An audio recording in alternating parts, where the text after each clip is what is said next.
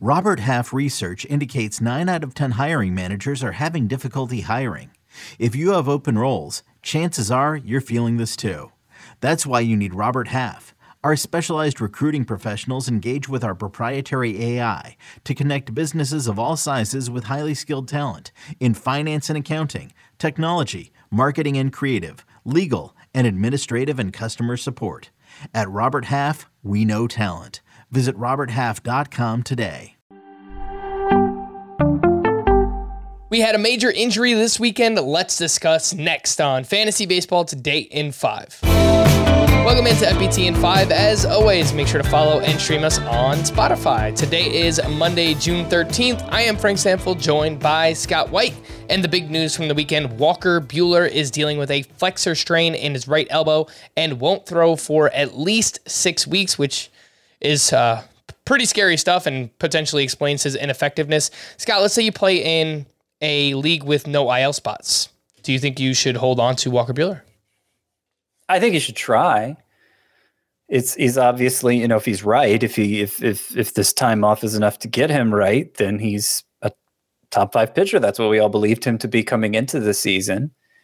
And you wouldn't want to uh, potentially put that in the hands of somebody else. You'd want to benefit from it yourself. But if there are no IL spots, then obviously it's a long wait, and and they're they're you know there's there's no guarantee of a happy ending. The, a, a forearm strain is often a precursor to ligament troubles in the elbow, and you know this could turn into a, a long term absence for Buehler. So you're in a tough spot.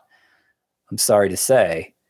Um, you know, by some degree, you're you're handcuffed by just the investment you have in Buehler. I think so. Try to hold on to him if you can, but if you can't, it's it's understandable that you would let him go given the the nature and length of the injury.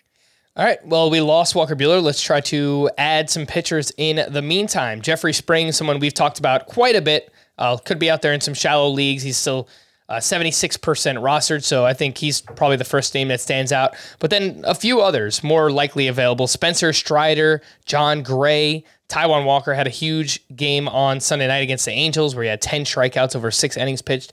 And then Ross Stripling just had an awesome week as well 11 shutout innings over two uh, starts. He had six strikeouts to zero walks. Scott, what do you think about these four? How would you rank them? Strider, Jon Gray, Taijuan Walker, and Ross Stripling. Well, Strider's far and away number one. Strider probably should just be must rostered, and I, I felt this way even before this start. You know, his first two after transitioning from the bullpen, where he was a strikeout machine, fastball peaking at hundred, big swing and miss slider as well. Uh, you know, the first start were were marred for different reasons. Bad defense in the first, Coors Field in the second. But this third start, he showed what he can do in this role, striking out eight and five and two thirds shutout innings.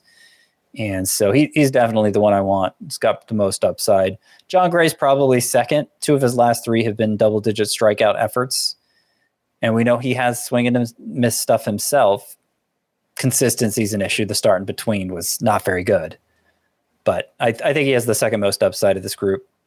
And then I might go Ross Stripling over Taijuan Walker. I don't know where all the whiffs came from for Walker and Sunday's start. That's not something he normally does. Stripling, we've seen him be, you know, he, he has a career high swinging strike rate currently, one hit allowed in each of his last two starts. Probably wouldn't have gone as deep as he did if he wasn't ridiculously efficient. The pitch count very low in both of those. So what happens when he has a normal pitch count? I don't know. But I'm interested in seeing where this goes for Stripling. All right, let's take a look at some hitters and specifically corner infielders. Jake Burger. He is on fire. His last seven games, he's batting 414 with three home runs. He's hitting the ball hard. He's barreling it up. Same thing could be said for Bobby Dalbec, who had two home runs this weekend himself over his last 16 games, 280 batting average, four homers, also hitting the ball extremely hard. The strikeouts have been down for Bobby Dalbec. Scott, who do you like more between those two? Burger, Dalbec, if you need a corner infielder? Well, I, I think I like Burger more for a couple of reasons. Neither one of them the standard fare. I, I think just Burger, uh, he is eligible at third base, first of all, which is a position of bigger need than first base. And, and secondly, we, he doesn't have as much failure on his resume as Dalbec. I, I think I, I think Bobby Dalbec has earned a fair amount of skepticism just the way his career has gone so far. Burger hasn't gotten a fair shake yet. I, no pun intended. Um, there really was no pun intended. It just came out. Burger is getting more chance to play now because Yoan Moncada has been terrible. He's been getting some starts at DH. Burger has, and uh, Gavin Sheets just got sit down. So even more opportunity for Burger to play. Certainly has the exit velocities of a power hitter. Uh, play discipline's not great, but I'm, I'm curious to see where this goes.